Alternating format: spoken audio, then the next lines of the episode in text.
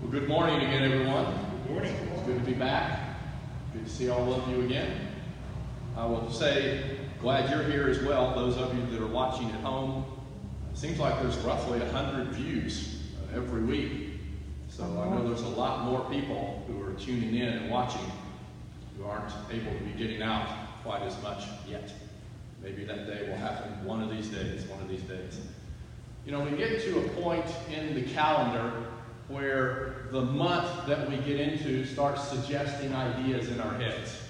It's hard to believe it's November already. But you know, when you get to February, uh, you can be thinking about perhaps Valentine's Day, at least if you're uh, married, you better be thinking about Valentine's Day. Take it from someone that forgets from time to time, so don't do that. Or you could be thinking about other things. I mean, you know, April, you either have taxes or April Fool's Day. Watch out for pranks. Uh, we just finished something that tends to define October, Halloween last night. But when you get to November, the thing that often I suspect comes to mind is Thanksgiving, giving thanks. And so I want us to look at what the Bible says about giving thanks because it's a consistent message that we need to be a thankful people, a thankful people. First of all, I want you to imagine this little story here. Imagine the disaster that might have been for a fourth grade boy, a boy in the fourth grade who's forced to wear glasses. You know, I, maybe it doesn't happen as much anymore, but we could might could remember, you know, four eyes and all this kind of stuff. Uh, I'm looking around, almost everybody looking at me. Majority of you have glasses. So it happens over time, maybe just not for fourth graders. But I mean, just imagine this, right? And yet there was one little boy with new glasses in the fourth grade who was very thankful to God. And his teacher said, Why? Right? Because most fourth graders are not going to be happy wearing glasses. And here's what he said. He said, Because it keeps the boys from hitting me. You may remember parents used to be pretty strict about, you know, you don't hit a boy with glasses, probably because if you got caught, you had to buy the new glasses. So you don't hit boys with, with anybody with glasses. So it keeps the boys from hitting me, and then look at this next one. And it keeps the girls from kissing me. Now, first of all, you can obviously tell that's a fourth grade boy. By the time he gets to the sixth, seventh, or eighth grade, well, those glasses are going to be hidden, lost. Because you don't want to have any interference with the possibility that there might be a girl at school who would want to be thinking about kissing you. So, fourth graders, yeah, you know, keep the girls away. Cooties or whatever we used to say. The key here is, is that there was a way to be thankful, even if it might not have appeared very easy to be thankful. There are always ways to be thankful, no matter the circumstances we actually find ourselves in. So let's take a look at some passages from uh, the Bible, from the New Testament, that talk about giving thanks. Let's spend a little bit of time looking at these. The first one is in Matthew 15, verses 35 through 37. So here's what we read. So he commanded the multitude to sit down on the ground. And he, this is Jesus, took the seven loaves and the fish and gave thanks, broke them, and gave them to his disciples, and the disciples to the multitude. So they, this is all the people who had been commanded to sit on the ground, they ate and were filled, and they took up seven large baskets full of the fragments that were left, the leftovers. Now, the context for this story is that this is a snack. This is a snack that a, a young boy had brought with him out to go hear Jesus. We would think of a sack lunch. Some people still do that. I bring lunch from home uh, rather than trying to throw money when I go out someplace. I, I snack lunch. And he's up in Galilee, he's up in northern Israel. And so the fish that he's talking about here almost certainly are going to be the local fish from the Sea of Galilee. The Sea of Galilee was famous for little bitty fish that we would probably think of as uh, little, uh, what's the word I'm looking for? Sardines. Sardines. Sorry, sardines. That's what I'm thinking of. They're, they're kind of like sardines because I couldn't think of it. I don't know why. The people of Galilee were famous for pickling these sardines. They would salt them, but they would also pickle them so that they would last longer. Now, I don't know about you, but sardines are not near the top of my list of things that I, I'm going to the store to go get some sardines. But this is what the boy had. This is what the boy had. And so he has a couple of loaves. The loaves, the bread in that area would have been barley bread, which was the bread of the poor, because it wasn't very good. It was the cheapest grain you could get. So he's probably got barley loaves and some pickled sardines. This is what the raw material is that Jesus brings to the crowd. And it's a large crowd. There's a couple of times this is related in the text. A large number of people. So you got, what is it, seven fish, right? Seven loaves and some fish. This isn't a lot. The, the loaves are not wonder bread that feeds a thousand. Talking about small little biscuit like things or something. And these are pickled sardines. You know, if maybe the I, I, this is not in the text, but it says they ate. I wonder if the reason there were so many leftovers is somebody said, "No, not having the sardines today." Hopefully they were hungry and they ate. When we're hungry, we'll eat most anything. And in this situation with pickled sardines, apparently, something like that, I suspect. Notice what Jesus does. He broke them after having given thanks. Even if all you've got to eat is little fish, give thanks for it because it comes from God. It comes from God. Look at Luke 2. Luke 2, this is when Jesus is presented at the temple. When Jesus is presented at the temple after he's a little bitty baby. Now we read, now there was one, Anna, a prophetess, the daughter of Phanuel of the tribe of Asher. She was of great age, of 84 years, which certainly would have been a an immense age back in the first century. We have people that live to 84 a lot more often today, but in the first century, this is pretty incredible. And she did not depart from the temple, but served God with fastings and prayers night and day. And coming in that instant, she gave thanks to the Lord for having seen the baby Jesus, seeing God's Messiah, God's chosen one.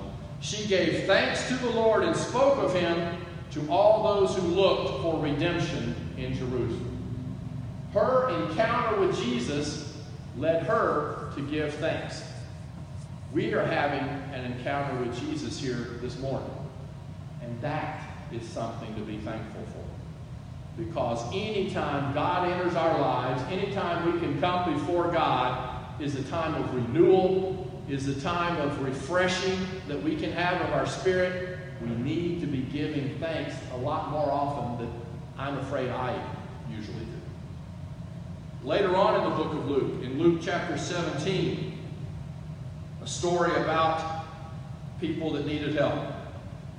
We read, Then as he, this is Jesus, entered a certain village, there met him ten men who were lepers, who stood afar off. The law had said you couldn't come any closer than about 50 yards. Think half a football field, right? About 50 yards, 150 feet. So they're pretty far distance away. They're respecting that social distancing, even in the first century, that they keep telling us about today. They lifted up their voices and said, Jesus, Master, have mercy on us. And when he saw them, he said to them, Go show yourselves to the priests. That's what the law required.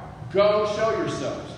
And so it was that as they went, they were cleansed. I want to stop right there for a moment. He told them to go show themselves to the priests. As they go, they are cleansed. He does not cleanse them standing right there. They see that the leprosy is gone, and so then they run to the priest.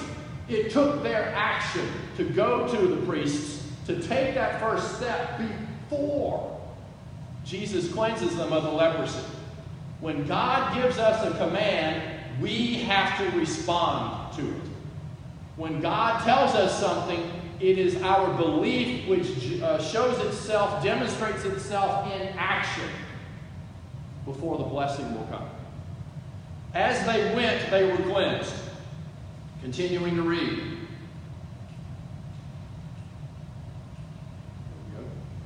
So it and one of them, sorry, one of them, when he saw that he was healed, returned and with a loud voice glorified God and fell down on his face at his, Jesus' feet, giving him thanks, and he was a Samaritan.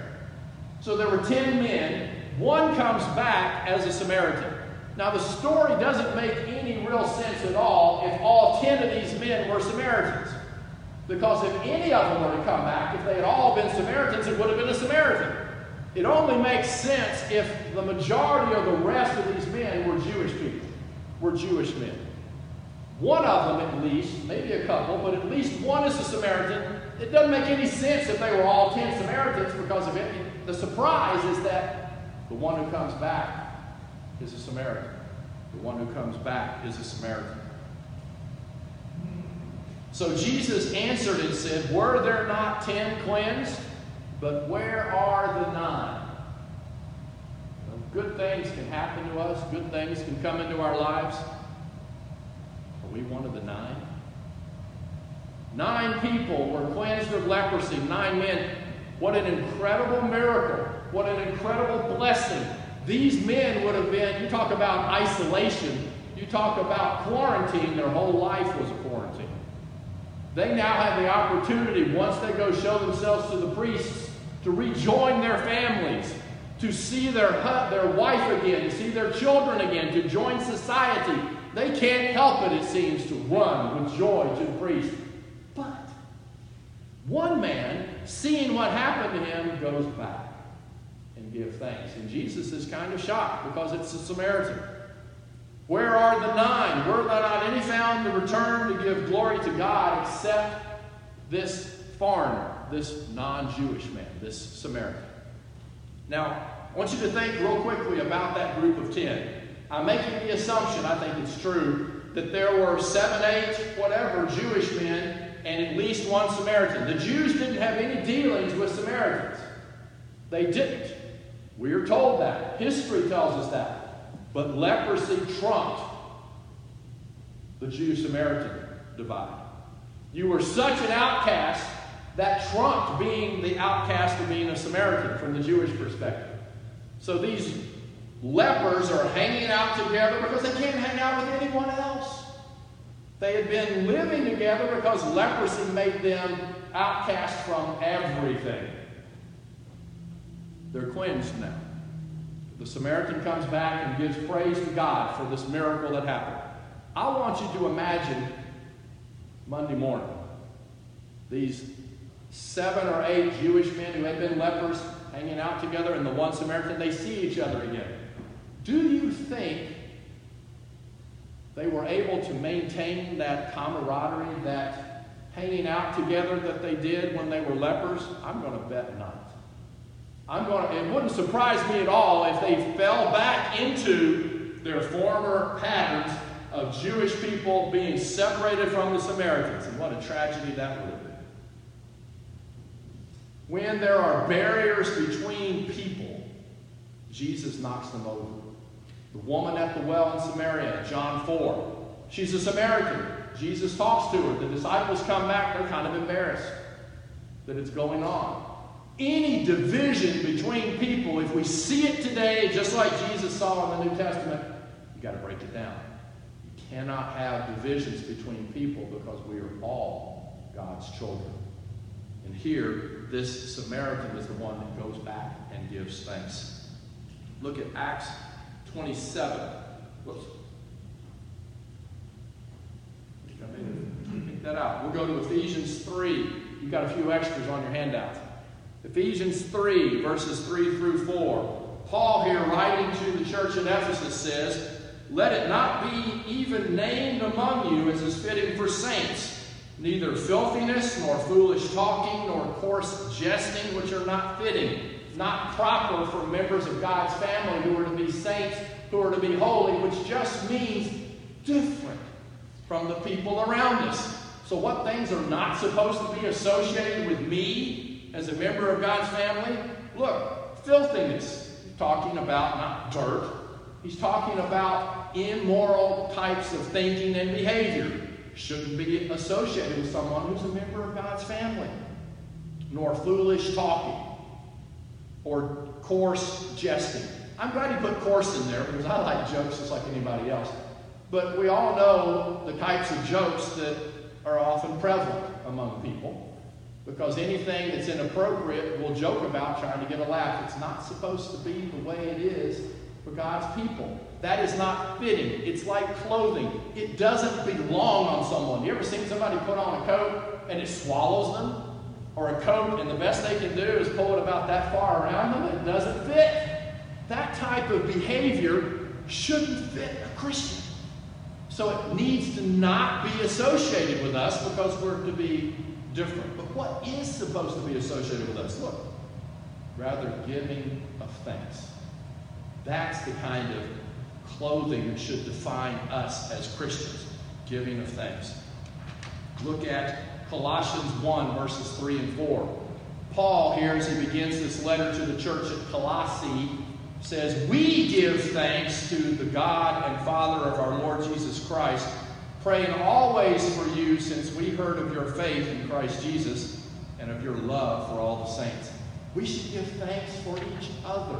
We should give thanks for our brothers and sisters in this city. People who are all trying to follow God and to love God and love our neighbor. Paul did that for this church that he had never seen. He was giving thanks for them because of their faith, their belief, their following of God. 1 Thessalonians 5, verse 18.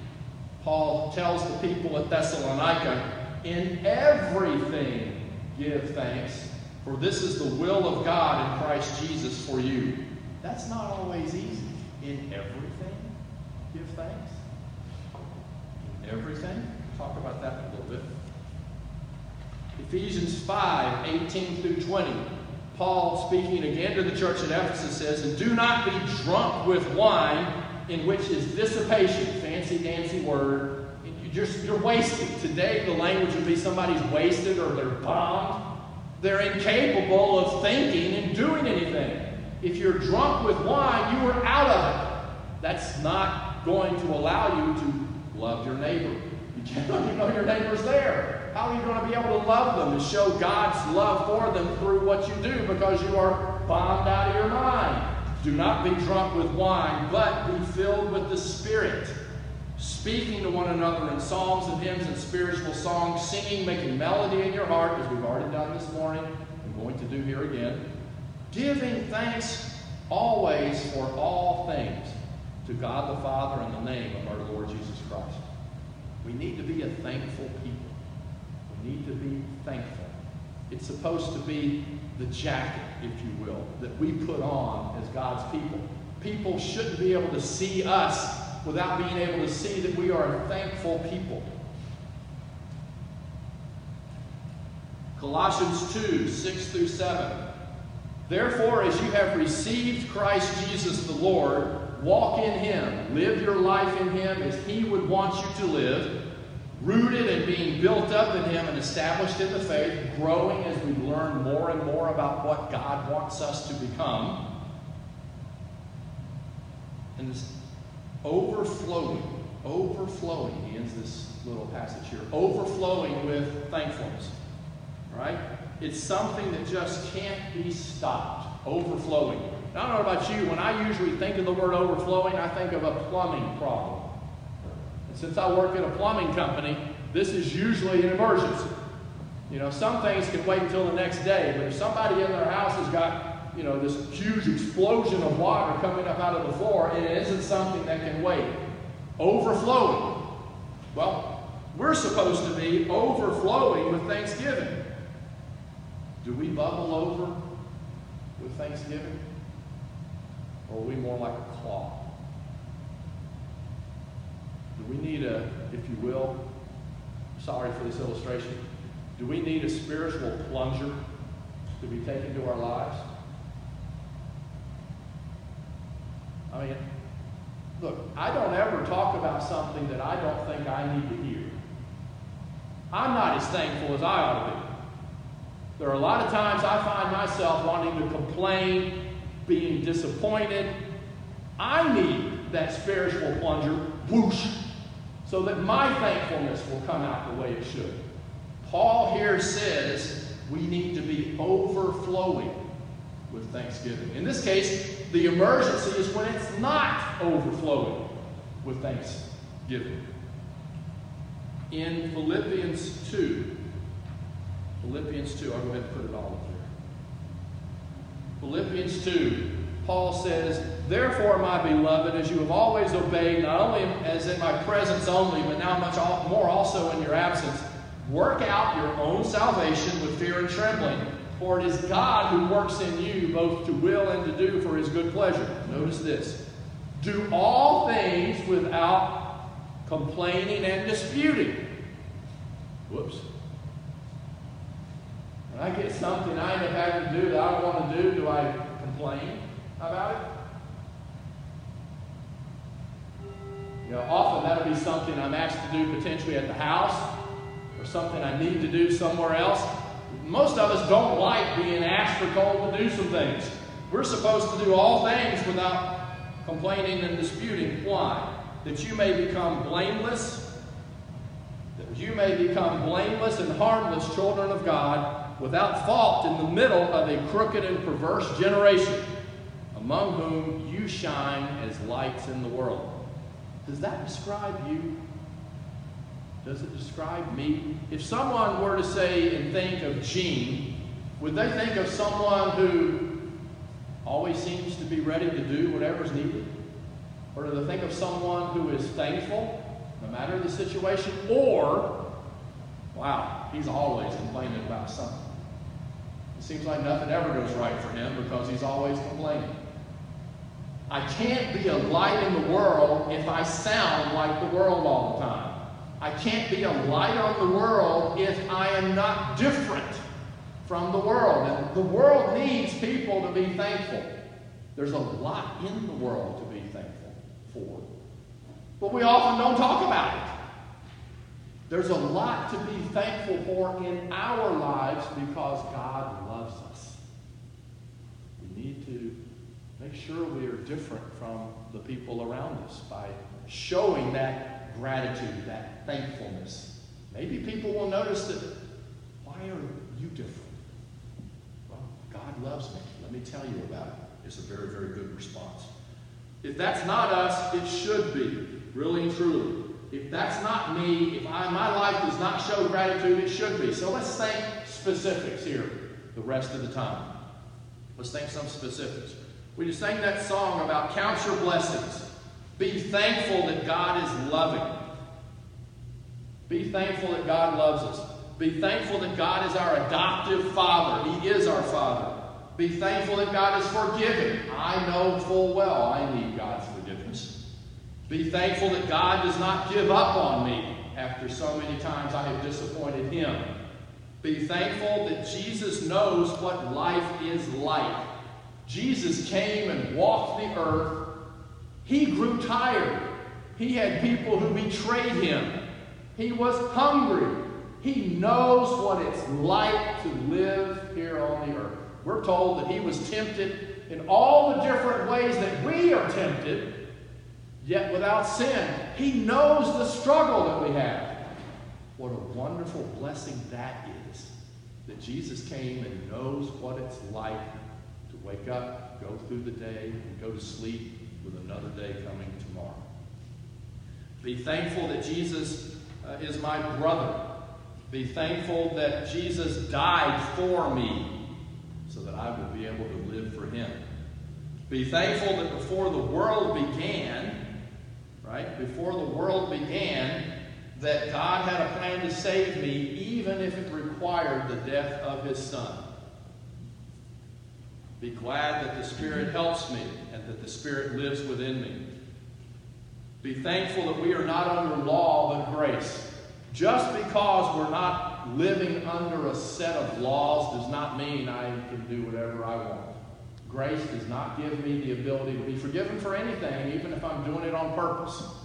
Not at all, but we do have plenty of grace and mercy from, from God. Be thankful for the church, my family. I have filled in at like 12 different places over the last two years once I started doing this. I've been amazed that wherever I've gone, I have found family I didn't know I had. Because we all share in common God is our Father and Jesus dying so that we can be family. Be thankful for those who care. Here's something, knowing the time of day. Uh, some of you won't like this, but I'm going to say be thankful for food. Yes, I'm going to do it. I expect to hear some rumblings, right? I expect to hear some rumblings. Be thankful for food. One of my favorite types of food is Mexican. Oh, I do love a spicy burrito or a taco or something like that. I do love Mexican food. Be thankful for bacon. I mean, do I really need to say anything else? bacon. Look, I'm going to make it worse. There it is. Right? Bacon. I mean, if you want to talk about being thankful, you could just put that word up on the screen. Think about it for five or ten minutes.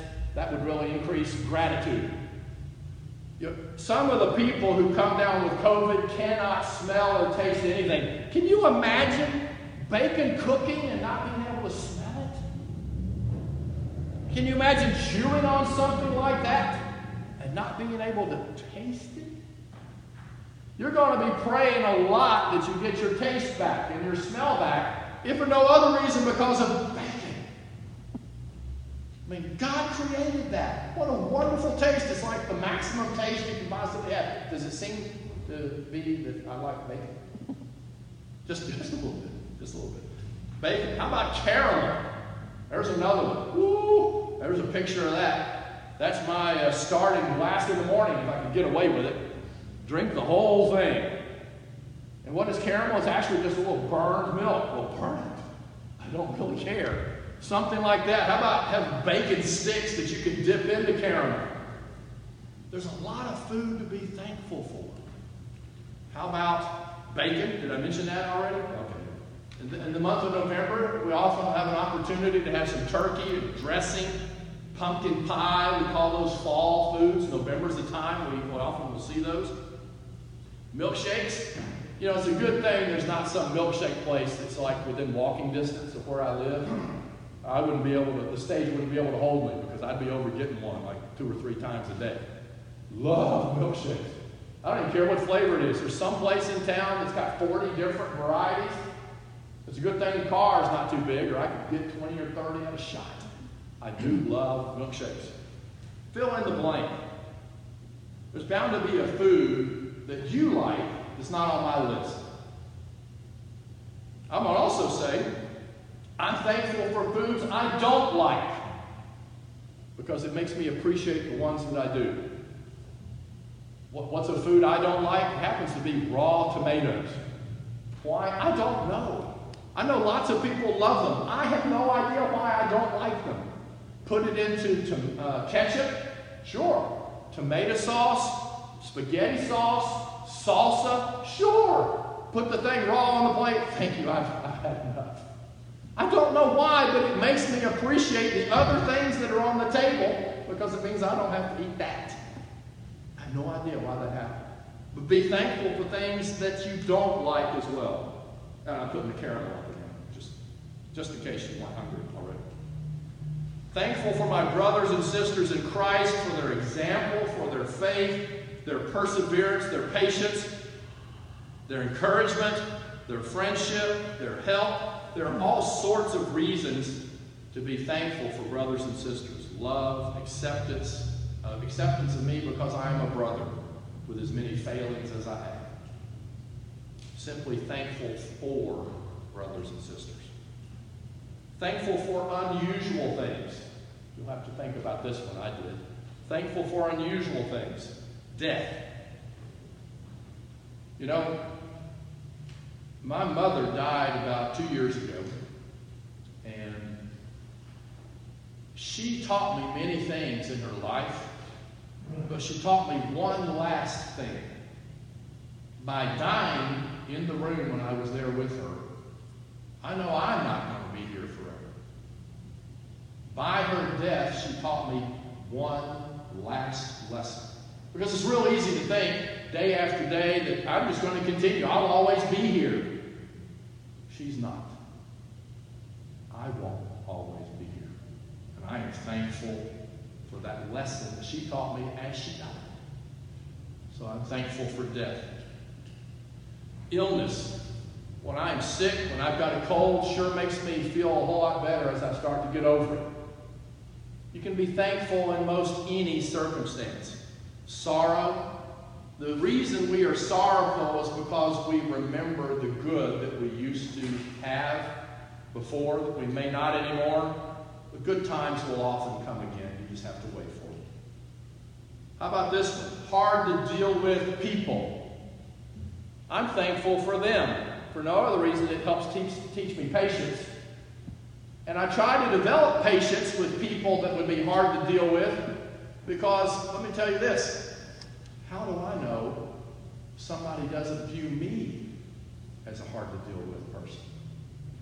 When I finally thought of that, I became a lot more patient with people that I may view as hard to deal with because how do I know I'm not that person to somebody else? Yeah. When we read James 1, verses 2 through 3, my brethren, count it all joy when you fall into various trials, knowing that the testing of your faith produces patience. How can you possibly be thankful in hard circumstances? It develops that inward quality that we're supposed to have as members of God's family. It develops patience. James says, count it top level joy. The most joy you can have when trials come because that's going to make you a better person. It's going to make you a better person. Very, very hard to do. It's so hard to do. Just a little more. Thankful for health, life in general, for love, joy, peace. I want to challenge you this week. We sang the song, Count Your Blessings. You may have some things that are hard in life. Think of uh, David Wood. He's, he's having a hard week. His father James having a hard week.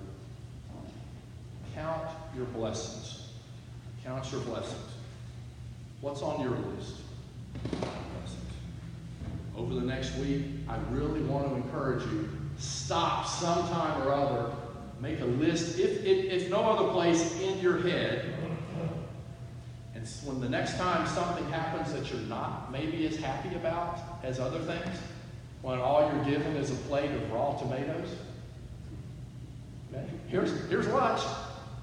Thank you so much. I've waiting for this three and a half pounds of raw tomatoes that I'm expecting to eat today. When something happens that you're not as happy with, you'll be able to remember. Stop and count the things, blessings that you have. Just like the song had said, it will surprise you what the Lord has done. I want to tell you one other thing. The biggest blessing that you're ever going to have, ever going to have, is the opportunity right now to become a member of God's family. If you're listening at home, if you're here in the audience today, if you are not yet a member of God's family, you need to be a member of His family. You do that by recognizing the sin in your life, turning away from that sin, not living for yourself anymore, but deciding I'm going to live for God, confessing the sin that's been in your life, confessing the knowledge that Jesus is the Savior, the only hope for sin, and then dying to yourself in waters of baptism so that you can be raised to walk as a new person. If you're already a member of God's family and you have known as grumpy, if that's what people think of when they think of you, if you're not living the way God wants you to live, your opportunity, the best blessing you'll ever have, is the opportunity right now to change. Don't put it off till tomorrow. You may not have tomorrow.